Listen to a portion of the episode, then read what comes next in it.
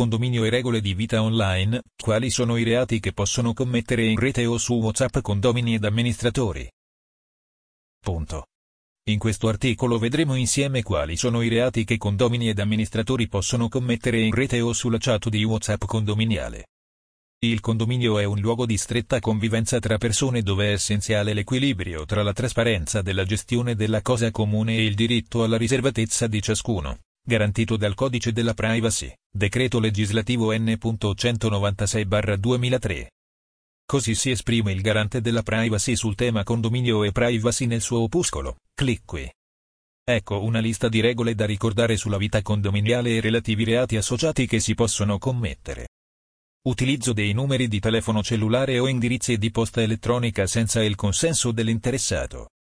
I numeri di telefono fisso, di telefono cellulare e l'indirizzo di posta elettronica possono essere utilizzati solo se sono già indicati in elenchi pubblici, come le pagine bianche o le pagine gialle, oppure se l'interessato abbia fornito il proprio consenso.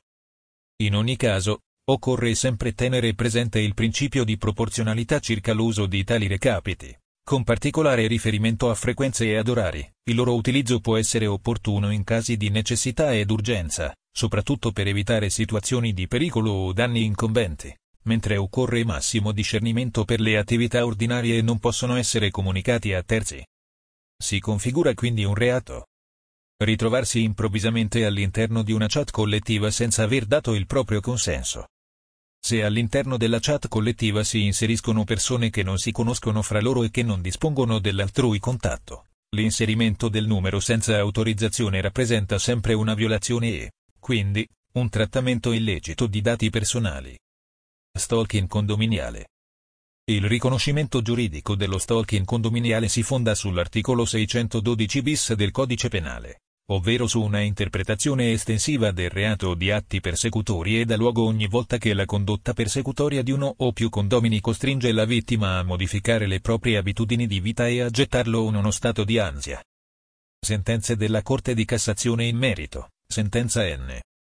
20.895 fratto 2011 e sentenza 26.878 fratto 2016. Per quanto riguarda la prova della condotta persecutoria, oltre a munirvi di certificato medico che attesti la sofferenza subita, se gli atti persecutori avvengono tramite email, commenti o post sui social o messaggi privati su WhatsApp e Messenger occorre allegare, per conferire valore legale, una copia autentica dei contenuti, come indicato al termine dell'articolo. Rivelare i debiti di un condomino. È reato rivelare a terzi i debiti di un condomino. Commettere atto di diffamazione l'amministratore che, d'accordo con l'avvocato, invia lettere a personalità pubbliche affermando che il condomino non paga i propri debiti. La Cassazione tutela il diritto alla privacy dei condomini contro la diffusione di notizie riguardanti questioni puramente condominiali come il pagamento delle spese Corte di Cassazione sentenza N. 22.184 fratto 2019. Diffamare un altro condomino o l'amministratore sulla chat WhatsApp del gruppo condominiale. Le offese, se pronunciate innanzi a due o più persone, integrano il reato di diffamazione. Anche in questo caso per produrre una prova con valore legale occorre una copia autentica come indicato al termine dell'articolo. È vero che esiste sempre la possibilità di rivendicare il diritto di critica, ma solo se vengono chiarite le ragioni del proprio giudizio negativo collegato a fatti specifici e con un linguaggio consono. Per il reato di diffamazione dell'amministratore di condominio, Ricordiamo che questo si palesa solo quando i giudizi sono sulla persona e non sull'operato come accusare pubblicamente l'amministratore di condominio di distrarre soldi condominiali per bisogni personali. Sentenza N.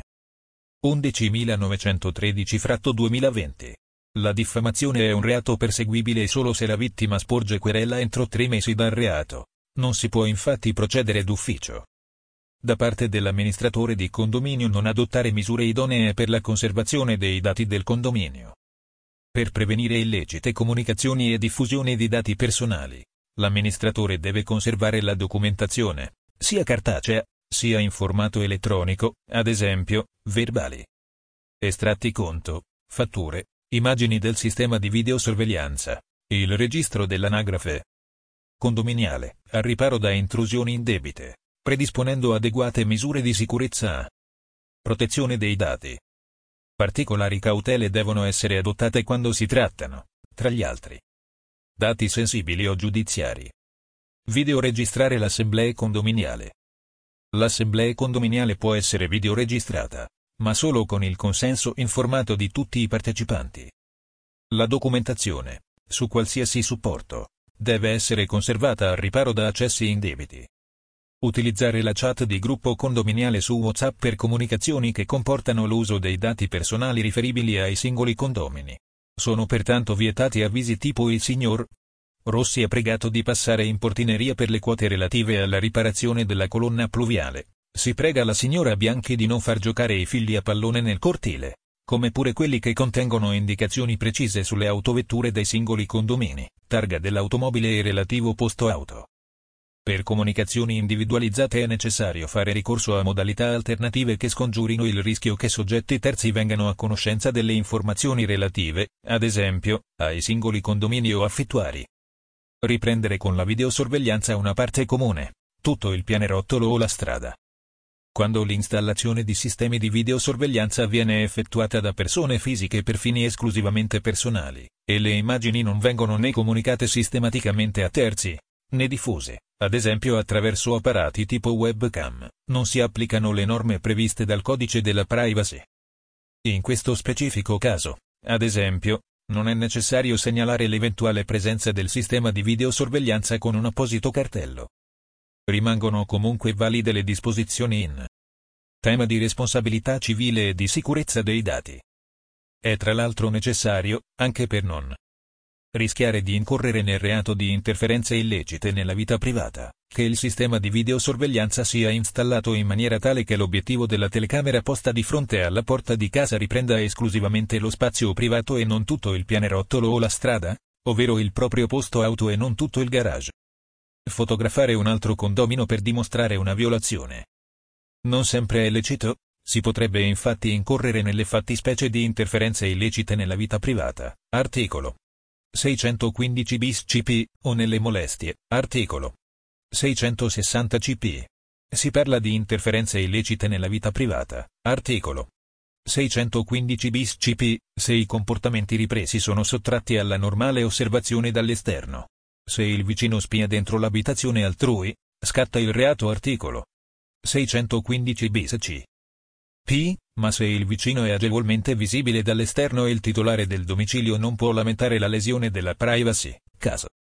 40577 fratto 2008. Si configura reato di molestia o disturbo delle persone, articolo 660 CP, qualora gli scatti sono ripetuti e se la condotta è connotata da petulanza propria di colui che agisce in modo pressante, impertinente, vessatorio e interferisca nell'altrui sfera di libertà. Lo scatto episodico non costituisce reato. Recentemente la Suprema Corte si è pronunciata su un caso simile, caso Pen 18539 fratto 2017. Copia autentica necessaria per conferire valore legale alle violazioni. In tutti questi casi se dovete presentare una denuncia vi occorre una copia autentica, richiedi una copia autentica di una pagina web, richiedi una copia autentica di un messaggio WhatsApp o Messenger. Per conferire valore legale al documento che presenterete perché uno screenshot non ha alcun valore legale poiché non è possibile garantire l'origine del documento e la controparte può disconoscerne la validità sulla base del principio di cui all'articolo 2712 CAD. CIV. Inoltre, se il messaggio privato o il testo presente online venisse cancellato, senza copia autentica non avreste possibilità di dimostrare la veridicità di quanto affermate. Ulteriore articolo che vi consigliamo di leggere, divieti su WhatsApp, i 15 reati che dovresti conoscere, conseguenze e sanzioni per chi infrange la legge italiana ed europea. Informatica in azienda diretta dal dottor Emanuel Celano.